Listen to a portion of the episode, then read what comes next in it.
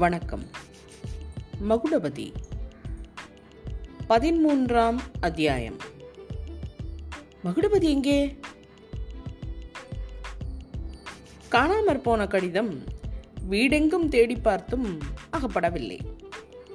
மார்க்கெட்டுக்கு போய்விட்டு வந்ததாக சொன்ன மருத கவுண்டனை அது பற்றி கேட்டதற்கு அவன் அதை நான் கண்டதே இல்லை என்று சத்தியம் செய்துவிட்டான்.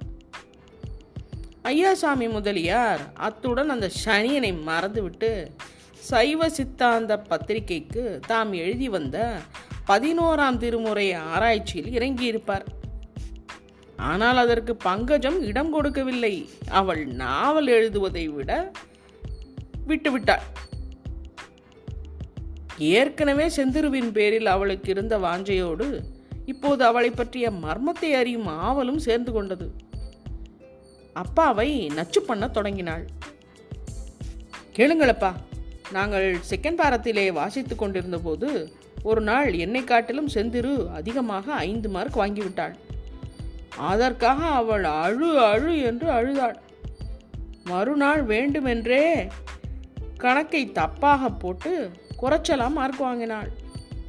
அவள் வீட்டில் ஏதாவது பலகாரம் பண்ணினால் நான் வந்து சாப்பிட்டால் ஒழிய அவள் சாப்பிட மாட்டாள். நான் புது துணி உடுத்தாமல் போனால் அவளும் உடுத்த மாட்டாள். கோயிலுக்கு போய் சாமி கும்பிடும்போது எனக்காகத்தான் முதலில் பிரார்த்தனை செய்வாள். இப்படியெல்லாம் ஒரு பிராண சிநேகிதியாக இருந்தவளுக்கு ஒரு கஷ்டம் வந்திருக்கும் போது அதை தெரிந்து கொண்டு ஏதாவது பரிகாரம் செய்யாமல் நான் எதற்காக உயிரோடு இருப்பது? என்று இப்படியெல்லாம் தோணா தோணாவென்று பேசி முதலியாரின் பிராணனை வாங்கினாள். செல்ல பெண்ணாகிய பங்கஜத்தின் மனம் உண்மையாகவே கவலையில் ஆழ்ந்திருக்கிறது என்பதை முதலியார் கண்டபோது ஏதாவது செய்துதான் ஆக வேண்டும் என்று தீர்மானித்தார். ஆனால் இன்னது செய்வது என்பதுதான் தெரியவில்லை. எனவே அவருடைய நண்பனான police deputy superintendent Rao Bahadur Sanganatham பிள்ளையிடம் யோசனை கேட்பதென்று தீர்மானித்தார். ராவ் பகதூர் சங்கதா சங்கநாதம் பிள்ளை போலீஸ் இலாக்காவிலும் பொது ஜனங்களிடமும் ரொம்ப பேர் வாங்கினவர். இலாக்காவில் அவரை திருசங்கு பிள்ளை என்று சொல்வதுண்டு. ஜனங்கள் சாதாரணமாக லஞ்சநாதம் என்று அவரை அழைப்பார்கள். அவருக்கு ராபகதூர் பட்டம் எப்படி வந்தது என்றால் கொல்லிமலை பக்கத்தில் ஒரு பிரசித்தி பெற்ற கொள்ளைக்காரனை பிடிக்க போய் உயிருடன் திரும்பி வந்த வீரத்திற்காகத்தான். அதாவது அவருடன் போன போலீஸ் ஹெட் கான்ஸ்டபிள் ஒருவன் கொள்ளைக்காரனுடன் நேருக்கு நேர் நின்று துப்பாக்கியால் சுட்டபோது கொள்ளைக்காரன் காயம்பட்டு விழ ஹெட் கான்ஸ்டபிள் சுடப்பட்டு இறந்தான். அவன் மனைவிக்கு மாதம் ஒன்பது ரூபாய் பென்ஷன் கிடைத்தது. சங்கநாதன் பிள்ளை சற்று தூரத்தில் மரத்தின் மறைவில் நின்று தப்பித்து கொண்டு திரும்பியபடியால் கொள்ளைக்காரனை பிடித்ததற்காக ப்ரமோஷனும் ராவகதூர் பட்டமும் கிடைத்தன. அவருக்கு திருசங்க பிள்ளை என்று ஏன் பெயர் வந்தது என்றால் அவர் ஏக காலத்தில் இகத்தையும் பரத்தையும் தேடிக்கொள்ள முயன்றதால் தான் சங்கநாதன் பிள்ளை சைவ தொண்டர் மாநாடுகளில் சொற்பொழிவு நிகழ்த்த ஆரம்பித்தார் ஆனால் சபையில் சிறிது நேரத்திற்கெல்லாம் சாதாரணமாக சபை தலைவரையும் மாநாட்டு காரியதரிசியையும் தவிர வேறு யாருமே இருக்க மாட்டார்கள். வேடிக்கையாக கூட சொல்வதுண்டு. காங்கிரஸ் கூட்டங்களை கலைப்பதற்கு சங்கநாதம் பிள்ளையை அனுப்பினால் போதும். உண்டாந்தடிக்கு பயப்படாத ஜனங்கள் கூட அவருடைய சொற்பொழிவுக்கு பயந்து ஓடிப்போய் விடுவார்கள் என்று. அப்படிப்பட்ட சங்கநாதம் பிள்ளையின் பிரசங்கத்தை கடைசி வரையில் இருந்து ஆர்வத்துடன் கேட்டு பாராட்டுகிறவர் நமது ஐயாசாமி முதலியார். அவர் போகிற வரையில் பங்கஜம் சபையிலிருந்து எழுந்து போக முடியாது. ஆகையால் ஸ்திரீகள் பகுதியில் அவளும் சிவனே என்று தன்னுடைய நாவலின் அடுத்த அத்தியாயத்தை பற்றி சிந்தனை செய்து கொண்டு உட்கார்ந்திருப்பாள். இப்படியாக அப்பா பெண் இருவருக்கும் நன்றி கடன் பட்டவரான ராவ் பகதூர் சங்கநாதன் பிள்ளை அவர்களுடைய வீட்டுக்கு வந்து சேர்ந்தார். முதலில் அவர்கள் செந்துருவை பற்றியும் மர்மமாக மறைந்த கடிதத்தை பற்றியும் சொன்னதையெல்லாம் அவர் காதில் சரியாக வாங்கிக் கொள்ளவே இல்லை. பேரூரில் தாம் நிகழ்த்திய சொற்பொழிவை குறித்து அவர்களுடைய அபிப்பிராயத்தை அறிவதிலேயே ஆவலாயிருந்தார். பாருங்க மாமா நான் எழுதுகிற நாவலில் போலீஸ் இலாக்காவே கொஞ்சமும் உபயோகம் இல்லை என்று எழுதி வெளுத்து வாங்கிடுவேன் என்று பங்கஜம் சொன்னதால் கூட பலன் ஏற்படவில்லை. நான் வாங்குற பேர்லாம் வாங்கியாச்சுமா. இன்னும் ரெண்டு வருஷம் இருக்குது பென்ஷன் வாங்க. இனிமே எனக்கு என்ன? என்றார். கடைசியில் பங்கஜம் மாமா நீங்கள் மட்டும் செந்துருவை எனக்கு கண்டுபிடித்து கொடுக்காம போனீங்களோ? இனிமே உங்கள் பிரசங்கத்தை கேட்க வரவே மாட்டேன். என்று சொன்னதும் தான் ராவ் பகதூருக்கு ஓஹோ விஷயம் சீரியஸ் போல் இருக்கு என்ற உணர்ச்சி வந்தது. பிறகு பங்கஜத்தை எல்லா விவரமும் சொல்லச் செய்து கவனமாக கேட்ட பிறகு சிங்கமேட்டு கவுண்டர் காரியங்கள் அவ்வளவு சரியா இல்லை என்று எனக்கு கூட கேள்வி. விசாரிக்க வேண்டிய விஷயம்தான் என்று ஒப்புக்கொண்டார். இப்படி அவர்கள் பேசிக்கொண்டிருக்கும் போதே மருத கவுண்டன் உள்ள வந்து டாக்டர் புஜங்கராவ் என்று அச்சடித்த சீட்டை கொடுத்தான். அது யார் டாக்டர் புஜங்கராவ்? எனக்கு தெரியாதே என்றார் ஐயாசாமி முதலியார். டாக்டர் புஜங்கராவ் ரொம்ப நல்ல மனுஷர். காரியம் இல்லாமல் வந்திருக்க மாட்டாரே என்றார் ராவ் பகதூர் டாக்டர் புஜங்கராவ் உள்ளே வந்ததும் சங்கநாதன் பிள்ளையை பார்த்ததும் திடுக்கிட்டார்.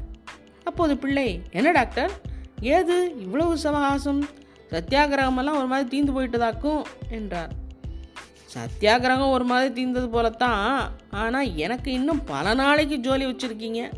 மண்டை உடஞ்சவனும் முழங்கால் சில்லு பிறந்தவனும் எலும்பு ஒடிந்தவனுமா சுமார் பதினஞ்சு பேருக்கு இப்போ சிகிச்சை பண்ணிக்கிட்டு இருக்கேன் என்றார் டாக்டர். டாக்டர் புஜங்கரா பின்னர் ஐயாசாமி முதலியாரிடம் தனியாக கொஞ்சம் பேச வேண்டும் என்று தெரிவிக்க இருவரும் எழுந்து அடுத்த அறைக்கு போனார்கள்.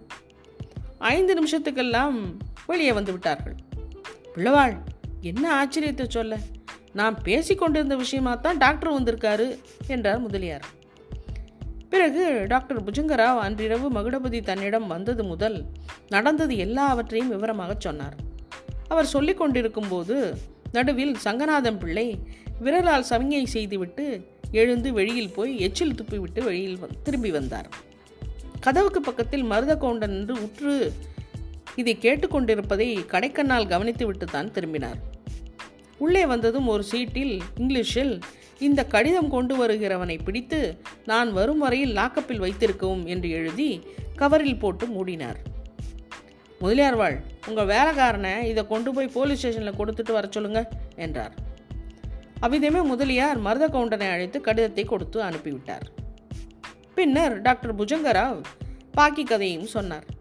அன்றிரவு சம்பவங்களை தாம் மறந்துவிட்டு தம் காரியத்தை பார்த்து கொண்டிருந்ததாகவும் ஆனால் சப்ஜெயிலிருந்து தன்னை வந்து பார்க்க வேண்டும் என்று அடிக்கடி மகுடபதி சொல்லி அனுப்பியதாகவும் அதன் மேல் போய் பார்த்ததாகவும் அப்போது மகுடபதி டாக்டர் அன்று இரவு நான் சொன்னதில் உங்களுக்கு நம்பிக்கை பிறக்காவிட்டால் தயவு செய்து மாஜி சப்ஜட்ஜ் ஐயாசாமி முதலியார் வீட்டுக்கு போய் செந்திருவின் கடிதம் வந்ததா என்று விசாரியுங்கள் என்று வற்புறுத்தி சொன்னதாகவும் அதன் மேல் முதலியாரை தான் தேடி வந்ததாகவும் கூறினார்.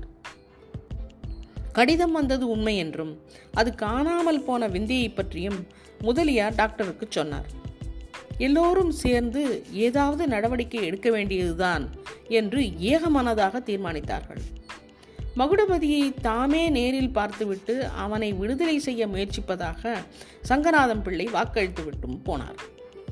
அன்று அஸ்தமித்த பிறகு சப் இன்ஸ்பெக்டர் சங்கட ஹரிராவ் நாயுடு எதிர்பாராத விதமாக டாக்டர் புஜங்கராவிடம் வந்தார். என்ன பிரதர் பெரிய இழவா போச்சு. இந்த மாதிரி டிபார்ட்மெண்ட்டை வேலை பார்க்குறத விட நானும் உங்களை போல ஏன் மெடிக்கல் காலேஜில் சேரலன்னு ரிப்பன் பண்ண வேண்டியதாக இருக்குது என்றார். என்ன நாயுடுகாரு என்ன வந்துட்டது போது என்று டாக்டர் கேட்டார்.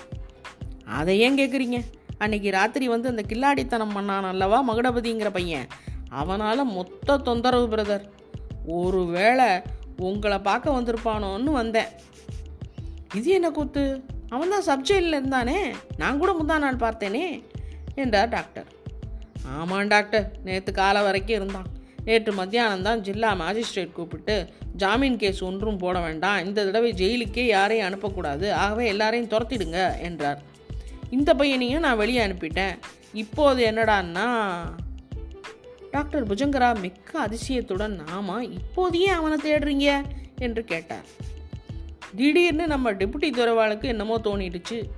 அந்த மகுடபதியை எங்கே இருந்தாலும் கொண்டு வாங்குறாரு. நான் எங்கே போய் தேடுறது பிரதர்? இன்னொன்று கேளுங்க. யாரோ ஒரு மருத கவுண்டங்கிறவன்ட்ட இவனை பிடிச்சி லாக்கப்பில் போடுன்னு எழுதி கொடுத்து அனுப்பிச்சாரான் அவன் எப்படியோ விஷயம் தெரிஞ்சுக்கிட்டு இன்னொருத்தட்ட கடிதத்தை அனுப்பிட்டு கம்பி நீட்டிட்டான். லாக்கப்பில் இருந்த ஆள் வேற ஆளாக இருக்கவே துறக்கு என் பேரில் கோவம். நான் என்ன செய்யட்டும் பிரதர் இப்படியெல்லாம் அல்லாடுறத விட போலீஸ் உத்தியோகத்தையே விட்டு விடலான்னு தோணுது பிரதர் உங்களுடைய ஒப்பீனியன் என்ன? என்றார் சங்கடஹரிராம் நாயுடு. இந்த கேள்வி டாக்டர் புஜங்கராவின் காதில் விழவே இல்லை. மகுடபதி எங்கே போயிருப்பான்? என்று அவருடைய மனம் சிந்தனையில் ஆழ்ந்தது. மகுடபதி எங்கே? அது பிறகு. நன்றி வணக்கம்.